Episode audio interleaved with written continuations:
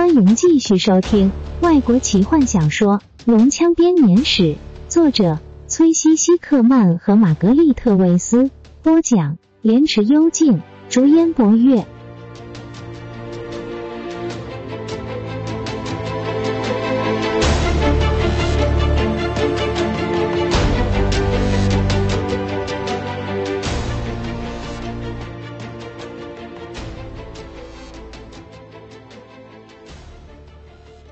你是谁？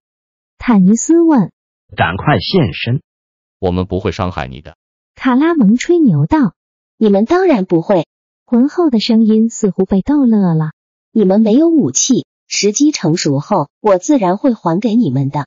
从没有人胆敢携带武器进入暗黑森林，即使是索兰尼亚骑士也不例外。别担心，高贵的骑士，我知道你的宝剑有着悠久的历史。我会好好保管的，请原谅这小小的不信任。但纵使是伟大的修马，也得在我面前放下屠龙枪。修马，史东深吸了一口气。你到底是谁？我是森林之王。当浑厚的声音响起后，黑暗便开始消退。眼前的景物清晰之后，队伍中的每一个人都感到一阵惊讶。银色的月光照在一块高耸的巨石上。一只独角兽孤傲的高立在上，他平静的看着众人，眼中仿佛蕴藏着无限的智慧。独角兽的美丽足以撼动人心。金月眼角流下感动的泪水，被迫在他傲人的光芒之前闭上了眼睛。他的毛皮像银色的月光，脚像是闪耀的珍珠，鬃毛如雪白的洁净。他像是做有闪耀的大理石所打造的雕像。但不论是矮人或是人类的工匠，都无法揣测出那种尊贵高雅的气质，更别提那优美的身体线条了。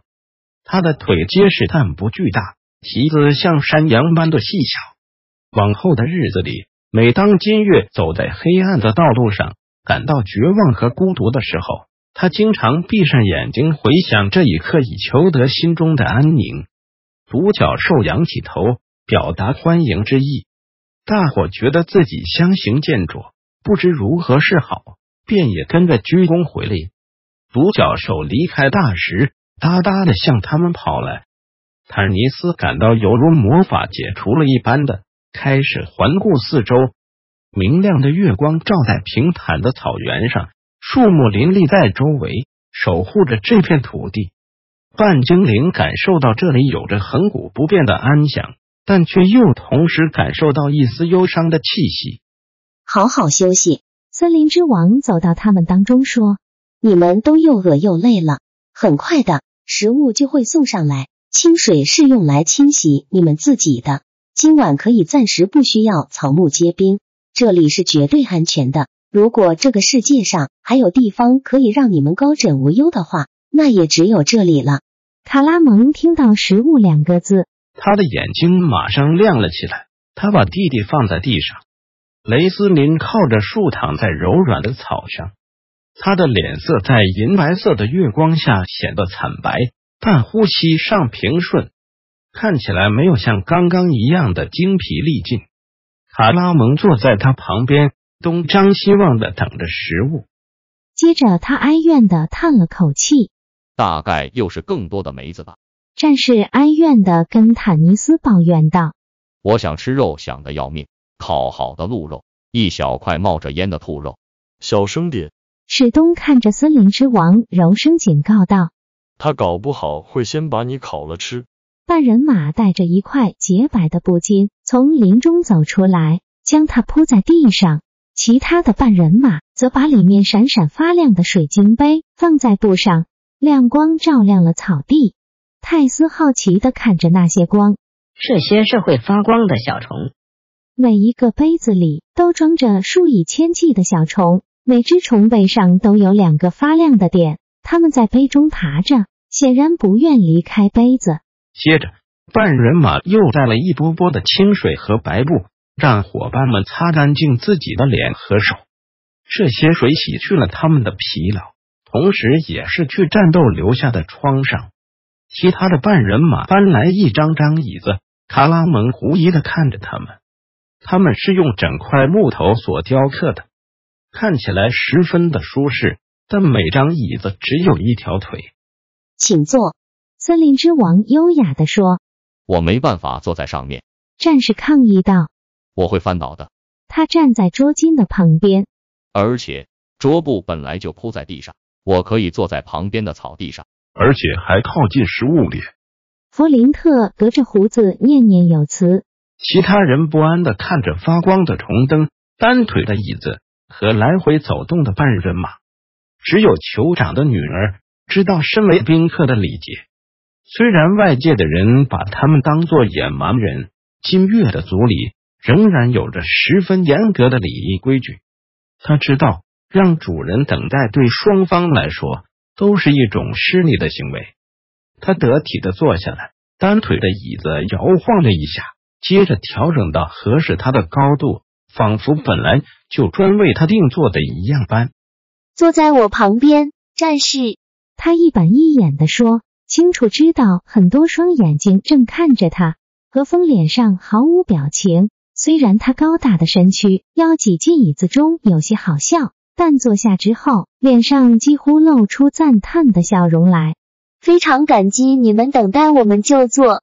金月为了掩饰其他人的犹豫不决，赶忙说道：“现在你们都可以坐下来了。”不，没关系。卡拉蒙双臂交叉在胸前。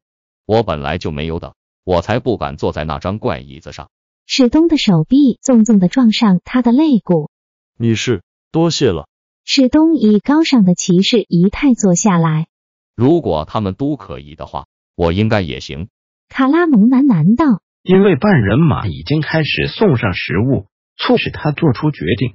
他扶着弟弟就坐之后，才小心的坐下来，确定椅子能够承受他的重量。四个半人马站在桌子的四个角落上，他们把桌巾举到一般桌子的高度之后，就把手放开，桌巾毫无支撑的漂浮起来，桌面就像是最终归宿旅店内的一样平坦。好厉害！他们是怎么办到的？泰索和夫大喊，好奇的窥探着桌巾的底下。底下什么都没有。他睁大双眼问道。半人马豪迈的笑起来。连森林之王都忍不住微笑。接着，半人马放上雕刻精致、经过打磨的木质餐盘，每个客人的面前都放上一对用鹿角制成的刀叉，一盘盘烤好的肉端了上来，空气中充满了肆意的香气。芬芳的整条面包和大碗盛着的水果，在微弱的光线下闪烁着诱人的光芒。卡拉蒙确定自己已经坐稳后，摩擦着自己的双手，接着他露出开心的笑容，拿起面前的叉子。当半人马在面前放下一盘烤鹿肉的时候，他满意的深吸了一口气。卡拉蒙插下叉子，贪婪的嗅着鹿肉冒出的芬芳的肉汁和蒸汽。突然，他发现每一个人都在瞪着他。他停下来看着四周。呃，怎怎么什么？他眨着眼睛问道。接着，他的目光落在森林之王。突然，他放下叉子，脸红了起来。我我真抱歉，这只鹿你一定认识吧？我是说，它也算是你的子民。森林之王温柔的笑了。别紧张，战士。他说，这只鹿能够提供养分给狩猎者，不管是狼还是猎人。都算是完成了他的使命。我们不会为那些完成使命的牺牲者哀悼的。坦尼斯觉得，当森林之王说话的时候，他深色的眼眸转向史东，眼中露出深深的哀伤，让坦尼斯觉得一阵恐惧。但他定睛一看，发现这只美丽的惊人的动物仍然挂着笑容。可能是我自己的想象吧，他想。大王，我们要怎么知道？坦尼斯迟疑的问道：“生命到底有没有达成了他被赋予的使命？我认识得享天年的老人，死时却满心绝望与忧伤；我也认识英年早逝的少年，却在身后留下了不朽的传奇与爱恋，让逝去的哀伤被这些后人追思不已的记忆所冲淡。”半精灵坦尼斯，我能给你的指引远不及你自己的答案。你的问题已经解答了你自己的疑惑。森林之王悠悠地说：“这样说吧，评断生命的准则不在于获得，而在于失语。”半精灵正要回答，却被森林之王打断：“把你们的忧虑先放到一边去吧，在你们还有机会的时候，好好享受这难得的平静。时间已经慢慢的流失了。”坦尼斯眼光锐利的看着森林之王。但这英气逼人的动物已经把注意力转到别的地方去了。他看着远方的森林，眼中笼罩着忧伤。半精灵猜疑着他到底在想些什么，也跟着陷入了沉思中。直到一只手轻柔的碰了碰他：“你应该要好好吃一顿。”金月说：“你关心的大事不会随着这顿饭消失的。如果他们会，那更好。”塔尼斯对他露出了笑容。开怀大吃起来。他接受了森林之王的建议，把烦恼放到一边，因为金月说的对，这些事情不会消失的。队伍中的其他人也同样的享受着这难得的平静，对四周的怪异景物安之若素。虽然桌上除了清水之外没有别的饮料，弗林特失望的紧，但是这些清澈冰凉的液体。洗去了他们心头的恐惧和疑惑，正如同洗去了他们外表的血汗与泥土一般。他们开怀的交谈、大吃、珍惜彼此相聚的片刻。森林之王不但和他们交谈，只是静静的看着每个人。史东苍白的脸过上添了一些血色，他的吃相高贵而又威仪。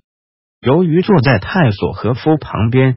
他必须不停的回答卡德人层出不穷的有关他家乡的问题。他也悄悄的将不知道什么时候跑到泰索和夫袋子里的刀子和叉子放回原处。骑士尽量坐离卡拉蒙远一点，并且尽量别理这家伙。这位壮实的战士显然吃的不亦乐乎，他吃的比别人多三倍，快三倍，也远远的比其他人要吵三倍。当他暂时停嘴的时候，他口沫横飞的对着弗林特描述一场和食人魔的战斗，拿着一根刚嚼完的骨头来示范他的攻防。弗林特边狼吞虎咽边说：“他认为卡拉蒙是全克莱恩最大的骗子。”雷斯林坐在哥哥的身边，吃的少之又少，他只挑最柔软的肉咬了几小口，吃了几颗葡萄。连唯一入口的一小片面包也都要先泡过水后才吃下去。他一声不吭的专注的听着其他人所说的话，把这些话语都收藏到脑海中，以便将来能派上用场。金月优雅的吃着面前的大餐。这个魁苏族的公主早就习惯于在众目睽睽之下用餐，并且能够轻松的和每个人对话。她和坦尼斯交谈着，要求他描述精灵的国度和许多造访过的光怪陆离的地方。何风坐在他身旁，看起来十分不自在。虽然吃起东西不像卡拉蒙那么的穷凶极恶，但很明显的，比起在深宫内院里用餐，他更习惯于轻松的在萤火旁和伙伴们肆无忌惮的吃着。